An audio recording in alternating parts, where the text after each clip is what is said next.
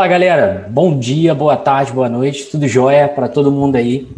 É, hoje eu estou aqui com um profissional absolutamente admirável, que aí agora eu vou falar, não só eu, mas vários colegas, a minha turma, tinham admiração por unanimidade da aula e do profissional, Francisco Gurgel, né? Gurgel, prazer te receber aqui, prazer, muito obrigado por você tirar esse tempinho para falar comigo, para falar um pouquinho sobre, sobre a área de direito ambiental, sobre meio ambiente. Novamente, muito obrigado. Bom, Felipe, bom dia. Primeiramente, agradecer pelo convite, é, desejar aí a você muito sucesso nessa nova empreitada e é sempre bom estar tá falando sobre direito ambiental, que é um assunto que a gente vai discutir hoje, vai debater um pouquinho. Então, para mim, é sempre uma felicidade quando eu encontro alguém né, disposto a conversar, a discutir, a debater o direito ambiental, que é um ramo muito importante do direito hoje. Tá? Até porque a relação do homem, né, do ser humano com o meio ambiente, hoje ainda é muito conflituosa.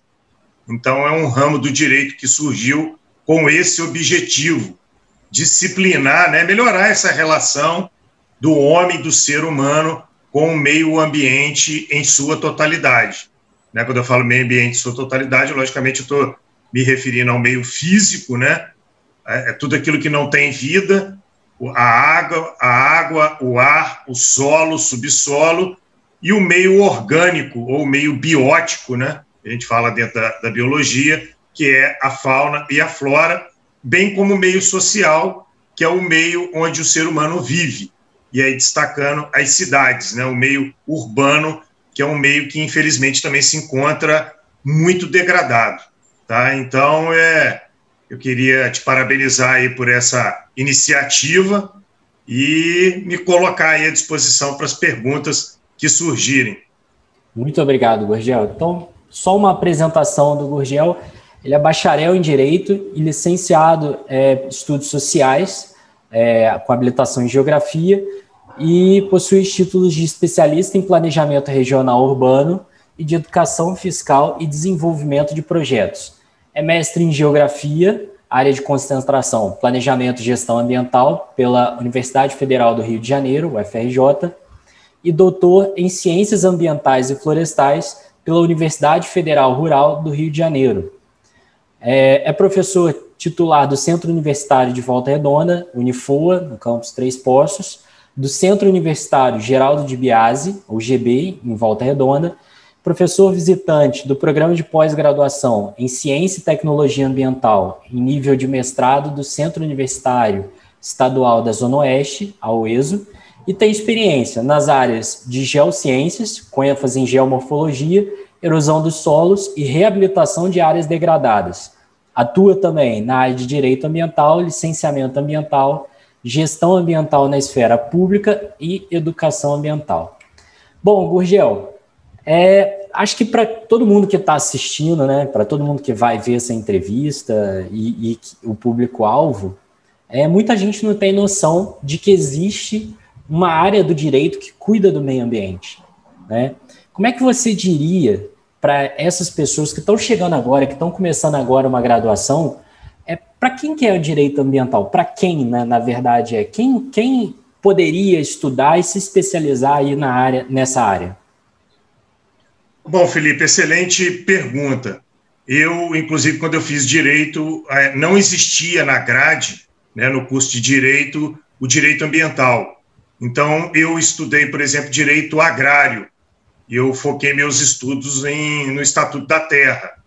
E, logicamente, essa falha foi percebida ao longo do tempo, e hoje quem faz um curso de direito vai estudar direito ambiental, talvez no oitavo período, no nono período, logicamente, isso aí vai variar de instituição para instituição de ensino, e, logicamente, quem milita na área ambiental, você é biólogo, você teve esse conhecimento, né? Acredito que você ainda precise desse conhecimento, então, quem faz biologia, quem estuda engenharia florestal, engenharia ambiental, gestão ambiental, todos esses cursos voltados para a área de meio ambiente, eles, logicamente, vão ter dentro da sua grade curricular, né, das disciplinas, o direito ambiental. Lembrando que o direito ambiental é um ramo do direito relativamente novo em relação aos demais. O direito ambiental é considerado um direito de terceira geração, tá? Então, o, o direito ambiental hoje ele é de extrema importância. Tanto é que tem curso de direito que tem o direito ambiental 1 e 2. Então, o, o direito ambiental ele, ele serve para quem? Para todos, independentemente de quem está fazendo uma graduação, né? Ou, ou, o próprio cidadão, cidadão em comum, que ele deveria, infelizmente, no país a gente não tem essa realidade, ele deveria conhecer minimamente as normas do direito ambiental, né? Porque o direito ambiental justamente surgiu em função do que eu havia falado é, é, no início aí da entrevista, dessa relação conflituosa né, do homem, do ser humano com o meio ambiente. Né? Nós precisamos do meio ambiente, o meio ambiente não precisa do homem, do ser humano. Então, quando eu falo dessa relação conflituosa, é porque o homem está promovendo uma grande degradação ambiental. Tá? Então, a, a fonte do direito ambiental, né, a origem do direito ambiental é justamente essa: tá? disciplinar essa relação do homem para com o meio ambiente, estabelecer regras, estabelecer normas para que o homem, ao longo do tempo, ele vá se, se disciplinando e vá diminuindo a degradação ambiental é, é, nos recursos ambientais, né? Que eu, que eu fiz essa divisão, né? No início, e aí a gente falou do meio físico? É, é, diminuir a agressão à atmosfera, diminuir a agressão aos recursos hídricos, que a gente vai falar um pouco mais adiante, de diminuir a agressão ao solo, ao subsolo e ao meio biótico, o meio orgânico, que seria a fauna e a flora. Né? O Brasil, por exemplo, é um país que, infelizmente, se destaca porque o tráfico de animais silvestres no Brasil é muito grande. É o terceiro maior tráfico do mundo, né? Só perde para o tráfico de armas e para o tráfico de drogas. Então, esse é um grande problema no Brasil, tá? Então, o direito ambiental ele surge dessa necessidade de se estabelecer uma, uma relação mais harmoniosa, né? Entre o, o homem e o meio ambiente. E aí estabelecendo é, as regras, né? Estabelecendo todo esse regramento, todas essas normas. A gente também vai falar aí é, é na entrevista estabelecendo a Constituição, estabelecendo leis, decretos, leis, resoluções e portarias. Então, o que a gente chama no, no direito genericamente de normas, tá? Então, são as normas que, que vão subsidiar esse direito ambiental.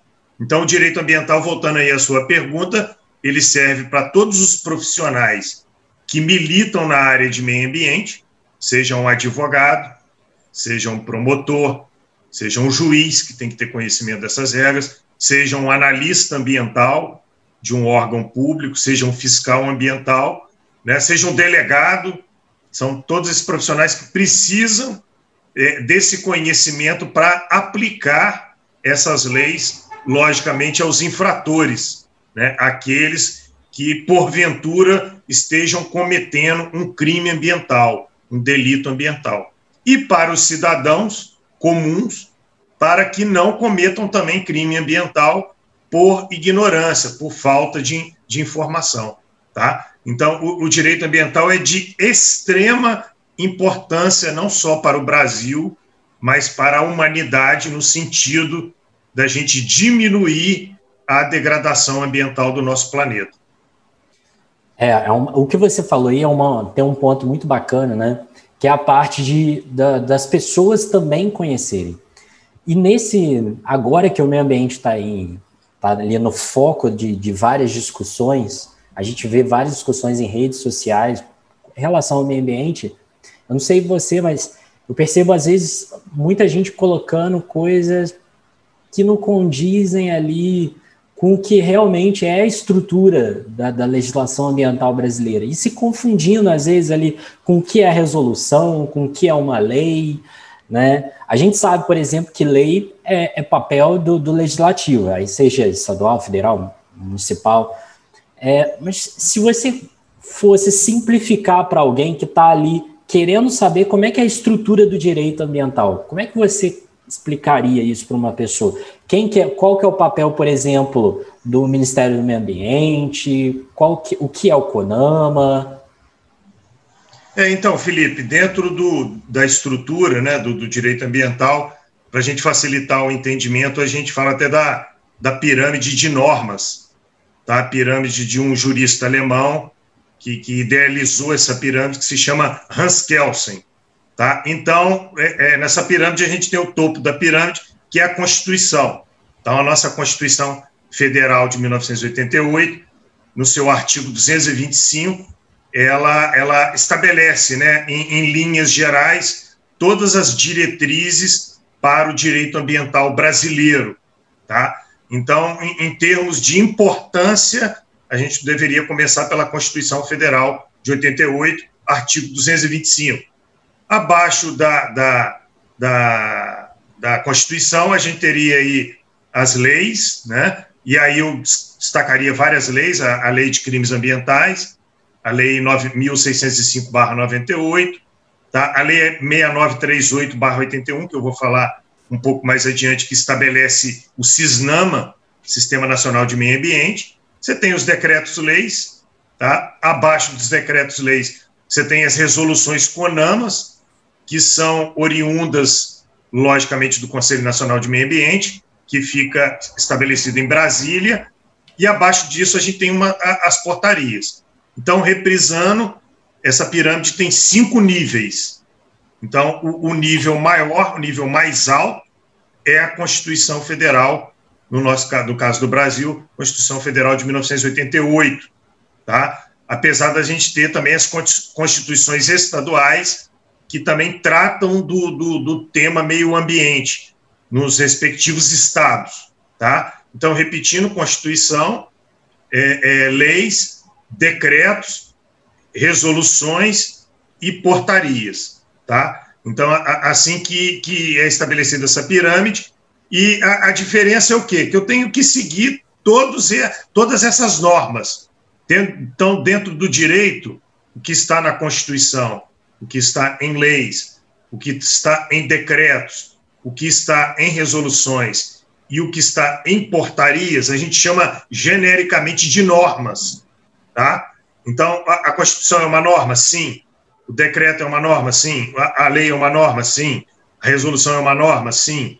E a portaria também, tá? Então, norma é, é tudo aquilo que eu tenho que seguir porque trata-se de um regulamento. Trata-se de algo que é obrigatório é, é, a, a sua observação.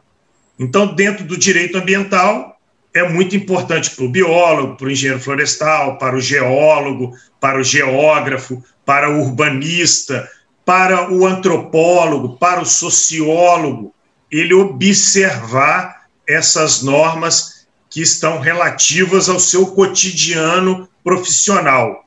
Então, é muito importante conhecer as normas para não estar infringindo nenhum artigo, por exemplo, da lei de crimes ambientais, a lei 9.605/98, tá? Então, a, a, diferença aí que você tinha falado é porque a lei ela é oriunda de um projeto de lei, né, que pode ser de autoria do legislativo, isto é, um vereador um deputado estadual, um deputado federal, ou um senador, né, a nível federal, o nosso sistema é bicameral, né, bicameral por quê? Bi de dois e duas, duas casas, né, legislativas, o Senado e o Congresso, tá? Então, logicamente, a, a, o projeto de lei na área de meio ambiente, ele pode ser oriundo do Senado ou pode ser oriundo da, do Congresso.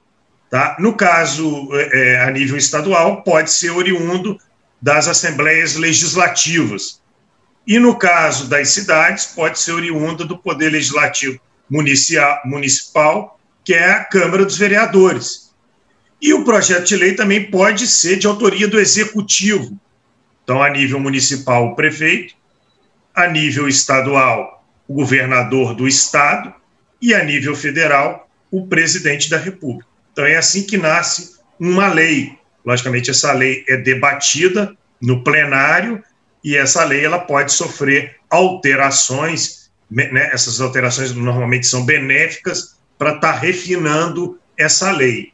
Já as resoluções CONAMA, que aí eu poderia destacar algumas também, a 00186, que fala de impacto ambiental, a 237 97 que trata do rito do licenciamento ambiental, também é uma resolução muito importante. As resoluções elas são oriundas das discussões no plenário do Conselho Nacional de Meio Ambiente, que, conforme eu falei anteriormente, fica em Brasília.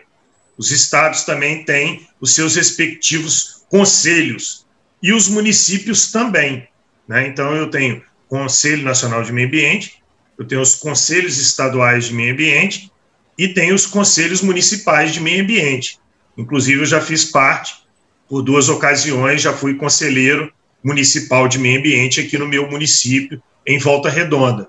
Tá? Então, o papel do conselheiro, logicamente, também é ajudar na formulação de leis, né? leis que sejam importantes para a proteção do meio ambiente. Então, a, a diferença seria o quê? A forma como essa norma ela é gerada.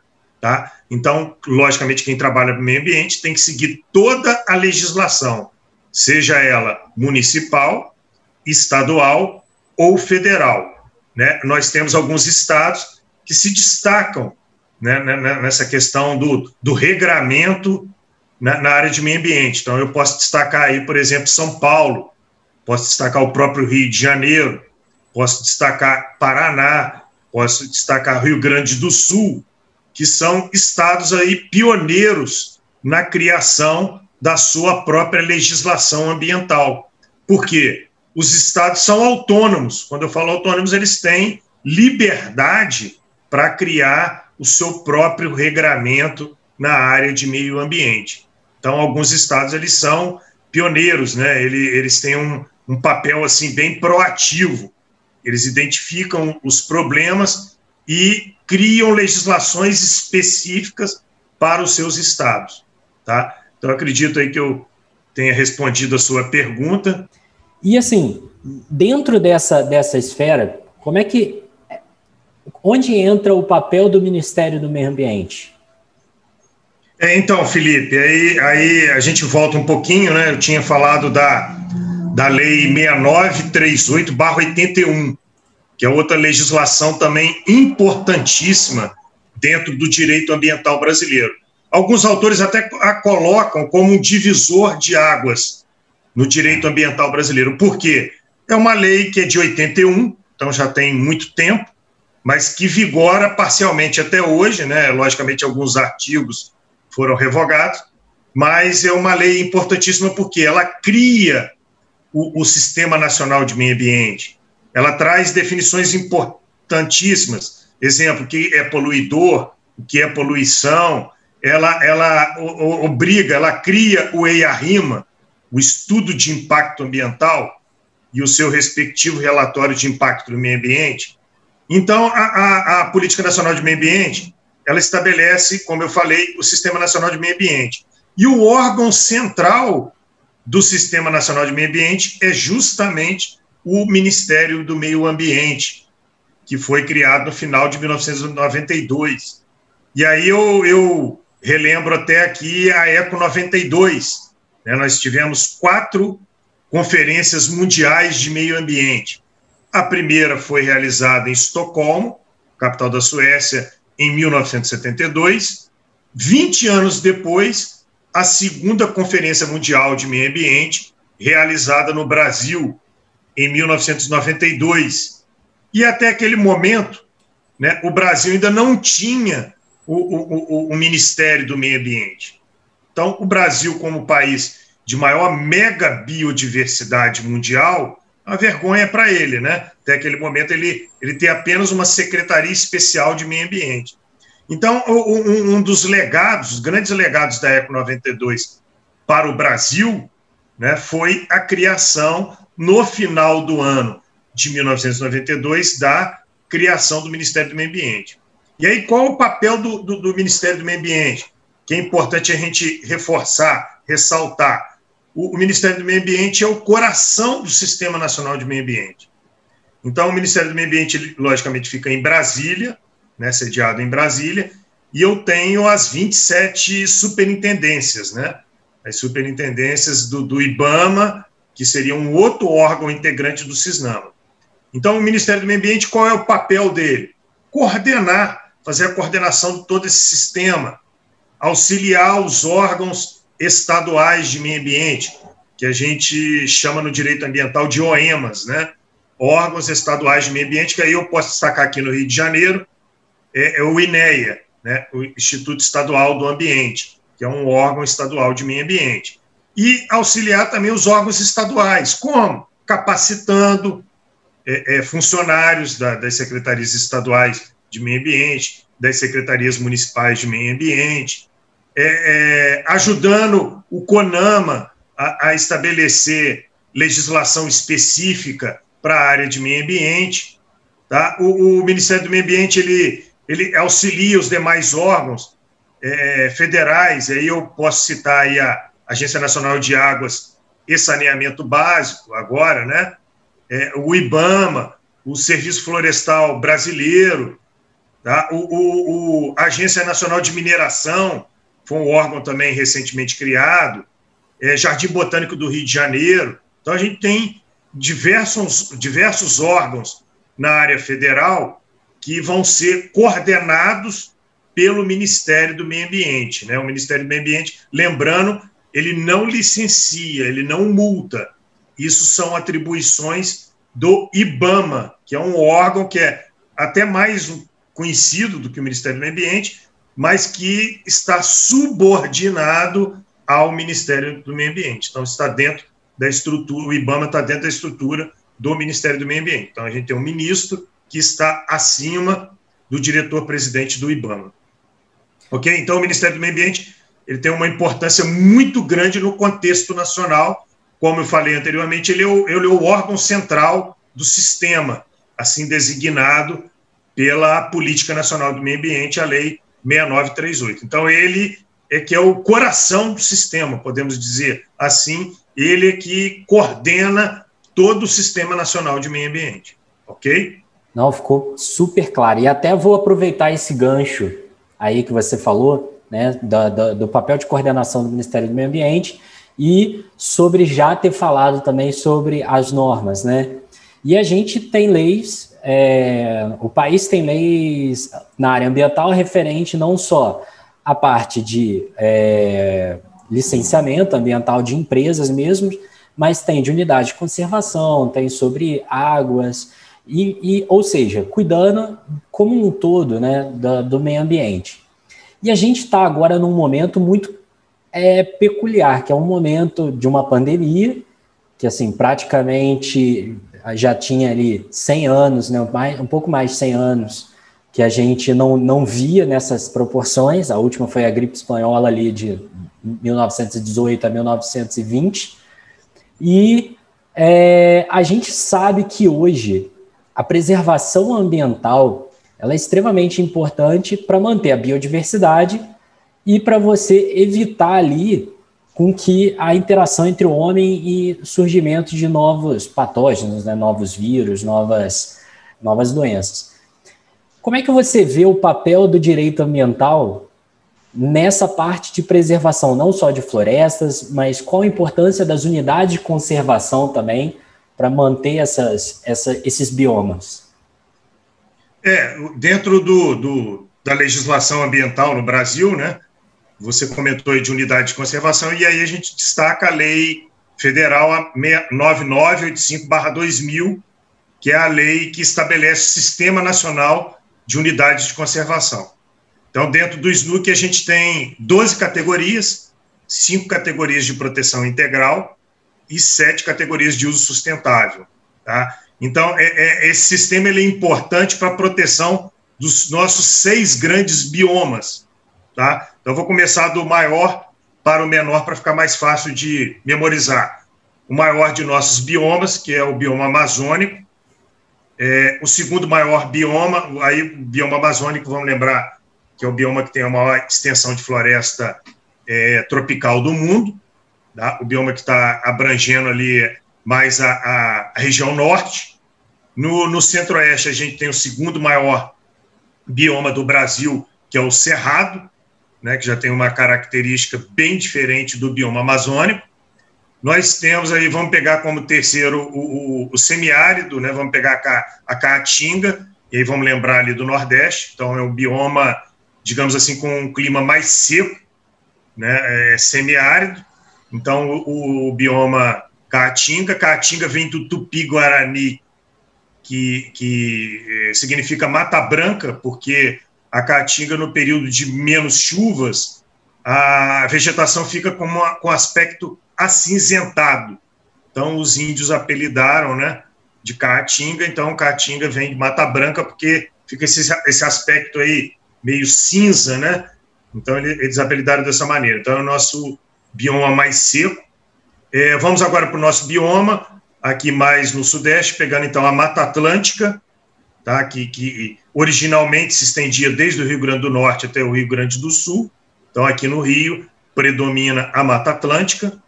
É, depois vamos pegar o bioma no extremo sul, que aí seria o, o bioma é, Campos Sulinos ou Pampas, tá? Em algum, alguns autores denominam de Pampa, Pampas Gaúchos, e outros chamam de Campos Sulinos.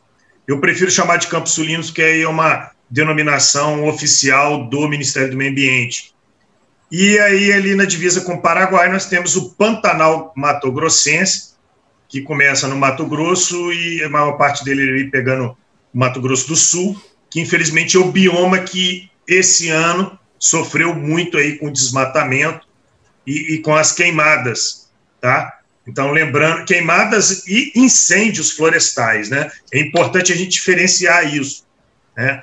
A, a diferença de queimada para incêndio. Queimada é algo que normalmente é controlado, então as queimadas, pela própria legislação ambiental, ela pode ser autorizada pelo órgão ambiental. Então, queimada é crime ambiental? Não, desde que ela seja autorizada. Agora, uma queimada mal feita ela pode se, se transformar em um incêndio florestal, que é algo descontrolado, tá? Então, o, o, o Pantanal, infelizmente, esse ano foi alvo de muitos incêndios e perdeu quase um quarto da sua cobertura vegetal. Então, foi uma perda muito expressiva, tá? No, no, no caso do bioma Pantanal, que, digamos assim, dos seis grandes biomas, foi o bioma que mais sofreu aí nesse ano de 2020. Então, a gente tem seis grandes biomas. E aí, voltando à sua pergunta, é, o Sistema Nacional de Unidades de Conservação ele tem por objetivo a criação desses espaços territoriais protegidos nos seis grandes biomas. Então, por exemplo, o, o, o bioma Mata Atlântica, a gente tem um número bem considerável de unidades de conservação. Já na Caatinga e no Cerrado, a gente não tem é, é, é, uma, uma grande percentual aí de áreas protegidas. Na Amazônia também a gente tem uma quantidade considerável. Então, assim, a lei do SNUC é muito importante nesse sentido. Até porque você que está nos assistindo pode, se alguém tiver aí uma grande fazenda, uma grande é, é, mata particular, pode criar, com a ajuda do órgão ambiental, uma RPPN, uma reserva particular de patrimônio natural. Né? Muitos alunos têm essa dúvida, professor, posso criar uma UC? Pode e deve. Né? Então, quem é aí é detentor de uma área particular que tenha uma grande biodiversidade animal e vegetal, prestaria um grande serviço à humanidade, ao meio ambiente, criando aí dentro da sua, da sua propriedade particular uma RPPN, então, que é uma área normalmente menos extensa, mas que é, por lei, é destinada a proteger a, a biodiversidade local, tanto animal como, quanto vegetal. Então, é uma lei que eu gosto sempre de falar, e, logicamente, quanto mais mata a gente tiver no país, melhor vai ser o estado da, da nossa atmosfera, né, do nosso solo, porque a, a, a, a vegetação como um todo ela presta inúmeros serviços ambientais para a humanidade. Então, essa, essa questão dos fármacos, né, a questão da erosão do solo, a questão da polinização, a questão de se ter um ar mais puro, uma água mais pura, mais límpida, mais transparente, e além disso, logicamente, servem de habitat para uh, os animais e os vegetais. Então, quantos mais, quantos mais matas a gente tiver no nosso país, a gente vai ter um meio ambiente melhor. Tá? Então, é, é, essa lei é uma lei de extrema importância. Quem também está nos assistindo, que de repente se interessa por concurso público, é uma lei que tem que estar tá bem memorizada, porque é uma lei que cai muito em concurso público. Né? Todo edital de concurso público na área ambiental normalmente se cobra a lei do SNUC, a lei, então, repetindo, a 9985 de 2000 é, é, o que muita gente fica, às vezes, limitado, né? Por falta de conhecimento, porque acha que ali, ah, não, tem que preservar só pra, porque é bonitinho, só porque é o meio ambiente. Mas ele acaba, às vezes, esquecendo da importância dos serviços ecossistêmicos de, de, uma, de um meio ambiente, vamos colocar assim, bem conservado, né? Que é, por exemplo, você colocou vários, vários pontos ali muito importantes, a qualidade do ar qualidade do ar tem impacto direto na saúde. A gente tem problema, pessoas que, que, que sofrem aí com doenças ou patologias relacionadas ao sistema é, respiratório. A gente tem a questão da, da, da, da influência da vegetação na, na, nas chuvas, no regime de chuvas. Né? E aí isso, para nós brasileiros ali, é, que temos um, grande parte né, do nosso PIB derivada ali do setor agrícola, a importância de, de, de manter, de conservar o meio ambiente, ela é absurda, ela é extrema, até mesmo econômica. A polinização, eu vi um, um, uma notícia, não sei se você viu também, de um levantamento. Eu posso até deixar aqui o, o link depois é, e até te enviar também. Do, do impacto da falta de polinizadores na economia. E seria ali na ordem, se eu não me engano, de 43 bilhões de reais. Entendeu? Então, assim, eu acho que é, é esse, esse ponto que você levantou aí é um ponto, assim, muito importante, né? O, a, a, importância do meio ambiente, além ali do, do meio ambiente puro, né? A importância dele na, na, na economia e na saúde. Agora, assim, nesse Nesse outro momento que a gente está vivendo de, de, pandemia, uma outra coisa que aumentou também é a questão do lixo, que a gente chama tecnicamente resíduos sólidos. Né? Tem lei para isso, Gorgel? Tem lei para controlar isso? Bom, Felipe, você tratou também de uma questão muito importante, né? Durante a pandemia, a geração de resíduos sólidos cresceu aí substancialmente. Né? A pandemia para o meio ambiente, ela, isso aí vale até um, um TCC, né? Eu já conversei com alguns alunos, então esse período pandemia, né, e pós-pandemia merece uma reflexão muito grande.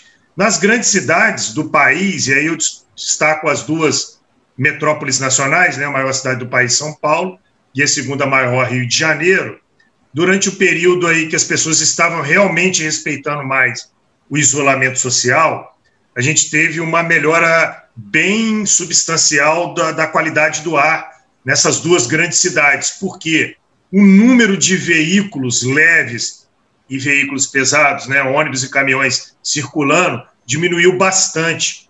Então, houve um reflexo é, bem grande na melhoria da, da qualidade do ar nessas duas grandes cidades. Por outro lado, as pessoas mais em casa, né, e bate ansiedade, né, uma certa impaciência, muita gente acaba comendo mais. E aí, comendo mais, houve um aumento na geração de resíduos sólidos. E aí eu destaco a Lei 12.000, a Lei Federal 12.305, de 2010, né, que é uma lei que esse ano, inclusive, está fazendo aí 10 anos, né, que é a nossa Política Nacional de Resíduos Sólidos. É uma lei até interessante, quem lê a lei com atenção, a lei já não fala em lixo, né? não usa o vocábulo lixo.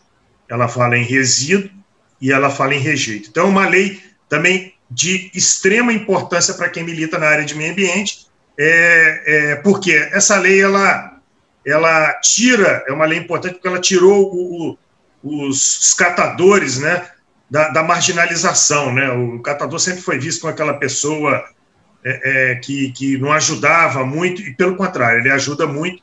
Nós temos hoje cooperativas de catadores bem organizadas, Brasil afora, e que as pessoas tiveram uma, uma melhoria da, da sua qualidade de vida, né, em função de estar trabalhando numa cooperativa bem organizada. Então, essa lei é muito importante porque ela, ela fala de vários princípios né, que estão relacionados ao direito ambiental, princípio aí do poluidor pagador, tá? princípio da responsabilidade compartilhada. Tá? Então, é, é, essa lei ela, ela também é muito importante porque ela fala sobre a erradicação de lixões, né? É outra coisa muito importante no Brasil. É, nós temos 5.570 municípios no Brasil e praticamente metade deles destinam os seus resíduos sólidos urbanos ainda para lixões. Então, isso é um problema ambiental seríssimo no Brasil. Tá? Então, é uma lei assim é, é de extrema importância, porque ela também fala da, da questão da reciclagem, fala da logística reversa, que é um instrumento hoje importante, né? Todo mundo hoje tem celular, né? Então, por exemplo, a gente, é, através do CONAMA, está se discutindo muito isso nas câmaras técnicas do CONAMA, né? Como é que vai ser a logística reversa do pneu? A pessoa, a pessoa que vai trocar os quatro pneus do carro, esse pneu vai para onde? Tem que ir para onde? Esse pneu não pode parar no meio ambiente, porque a borracha tem um tempo indeterminado, né? Um pneu na natureza, ele pode levar 500 anos, ele pode levar mil anos para se degradar. Uma garrafinha de plástico, de, de, de, água, ela leva 100, 150 anos para se degradar. Logicamente, isso vai depender muito da, da umidade, né, da temperatura, que são dois fatores que aceleram ou retardam a decomposição desses materiais. Tá? Então, no Brasil, a gente ainda precisa que os municípios tenham uma coleta seletiva organizada. Agora, mesmo que o meu município não tenha, o que, que eu posso fazer para ajudar? Bom Separe num saquinho plástico né, tudo aquilo que é reciclável. Então, eu posso colocar num, num saquinho plástico já separado né, o plástico, o papel e o papelão, o vidro e a latinha de alumínio, de metal, que o lixeiro ele já identifica aquilo dali, ele, ele mesmo abre aquele saco, ele separa para ele mesmo levar para reciclagem, né? Então a gente pode fazer isso, a gente pode estar é, é, é, auxiliando né, o poder público, separando os recicláveis daquilo que é mais orgânico, que realmente, é, é, na maioria das vezes, né, quem mora principalmente em, apartamento, não vai conseguir aproveitar esses resíduos orgânicos. Tá? Então é uma lei importante, uma lei que já tem 10 anos e, infelizmente, essa lei ela ainda não está sendo bem aplicada no Brasil. Tá? É muito importante, Felipe, destacar que o Brasil tem uma legislação ambiental bem robusta, bem abrangente, foi algo que eu não falei no início, mas a simples existência da legislação não quer dizer que o Brasil seja um grande protetor do meio ambiente, tá? Eu costumo então, falar é, isso. É, é, é, isso aí tem que deixar bem claro. Então, alguns países vêm copiar a nossa legislação, porque é uma legislação boa, né, ainda carece, logicamente, de alguns ajustes. Toda legislação não é perfeita, né? É, é, é, o direito é, uma, é um ramo da ciência que evolui, e aí evolui em função da, da, da, evolução da sociedade, né? Às vezes nem tanta evolução, mas das mudanças da sociedade. Então, as leis, as normas, em geral, elas têm que também se, se modificar para atender os novos, né, as novas exigências da sociedade. Tá? Então, o Brasil, é interessante frisar isso aí, destacar isso aí. Nós temos uma legislação ambiental muito boa para todos os recursos ambientais, né? mas que essa legislação ela não é aplicada, ela não é devidamente fiscalizada. Tá? É um outro grande problema no Brasil. Fiscalização ambiental no Brasil é muito falha, então, nós não temos recursos humanos né, disponíveis para fazer uma fiscalização rigorosa, né? uma, uma fiscalização que realmente possa surtir efeito na proteção do meio ambiente. Tá ok? Mas assim, a gente falou de, de ar, a gente falou de solo, dos resíduos sólidos. Agora a gente tem também uma outra ponto importante, né, que é a parte do esgoto. Que ali você tem, principalmente quanto maior o centro, o centro urbano, você tem maior essa complexidade. E hoje a gente tem uma modificação no marco legal do saneamento. Né? É, como é que você acha que esse, é, essas mudanças podem impactar ali a saúde da, da população? É, Felipe, você tocou aí também em outro ponto é, bem importante, né? Que é esse marco legal do saneamento básico. A gente já, já, já existia uma lei, né? A Política Nacional de Saneamento Básico, é a Lei Federal 11.445, de 2007. Então, você vê, a lei já existia de 2007. Infelizmente, no Brasil, a maioria também dos, seus, dos municípios, né, dos 5.570 municípios, ainda não trata o seu esgoto. Então, logicamente, esse esgoto sem tratamento ele vai parar onde? Ele vai parar nos rios, nos córregos, nas lagoas, nas lagunas. Tá? Então, esse esgoto sem tratamento, esse esgoto in natura, né, que é o termo a gente fala tecnicamente, esse esgoto sem tratamento, ele vai provocar poluição hídrica.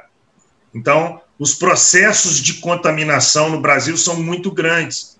Por quê? O, o poder público está muito preocupado em, em, abastecimento de água.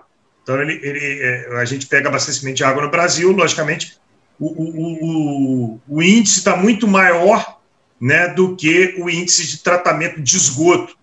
Então, o esgoto ele deveria ser tratado antes de ser devolvido aos nossos corpos hídricos. Então, vou dar um exemplo até do Paraíba do Sul, que todo mundo que está aí nos assistindo conhece, que é o maior corpo hídrico, né, que corta aqui a nossa região sul-fluminense. É um rio que nasce em São Paulo e deságua no Oceano Atlântico. É um rio que tem 1.150 quilômetros de extensão e é, um dos maiores impactos ambientais negativos sobre o Rio Paraíba do Sul é justamente a quantidade elevada de esgoto sem tratamento que o rio recebe diariamente. Tá? Então, segundo estudos da COP, né, da, da, da COP da UFRJ, são lançados diariamente no Paraíba do Sul cerca de um bilhão de litros de esgoto sem tratamento. É muita coisa. Então, é, coisa. é, um, é um volume demasiadamente elevado. Então, o rio não suporta, o rio não consegue depurar essa quantidade de esgoto que ele recebe. Tá? Isso, infelizmente, isso é um, é um problema só aqui da nossa região? Não. É um problema que, que eu tenho, é, que, que você tem nas cinco grandes regiões do Brasil. É um problema que eu vou encontrar no Nordeste, no Centro-Oeste, no Sul, aqui no Sudeste. Tá? Então, infelizmente, eu, eu acredito que o marco legal do saneamento básico ele vai dar início a uma nova consciência né, da, da, da importância de se tratar o esgoto e melhorar a qualidade ambiental tanto do, dos rios urbanos, né, aqueles rios que cortam o meio urbano de diversas cidades, de diversas regiões metropolitanas, como também melhorar a qualidade de vida dessas populações de periferia, que invariavelmente circulam por entre língua, língua, línguas negras, né? aquele esgoto sem tratamento que invariavelmente está localizado, está dentro da rua da pessoa, a pessoa abre a, a porta da sua casa, você tem um, um, uma língua negra, né? você tem esgoto sem tratamento. Aí as crianças, às vezes, brincando por, esse, por entre esse esgoto sem tratamento, e aí a pessoa pode é, é, ser acometido por uma doença que a gente chama de veiculação hídrica, né? Então, tem aí a esquistossomose, que eu poderia destacar, a leptospirose. Então, a gente tem a gente tem inúmeras doenças de veiculação hídrica. São aquelas doenças que a pessoa vai, vai, vai ter em função de um contato primário com essa água contaminada.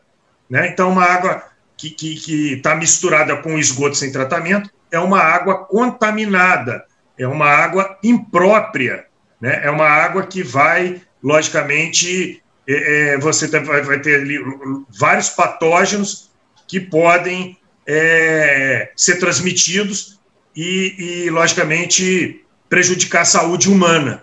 Tá? Então, eu acredito que com esse marco legal do saneamento básico, acredito que 2021, agora final de 2020, eu acho mais difícil, a gente está no final já do ano, né?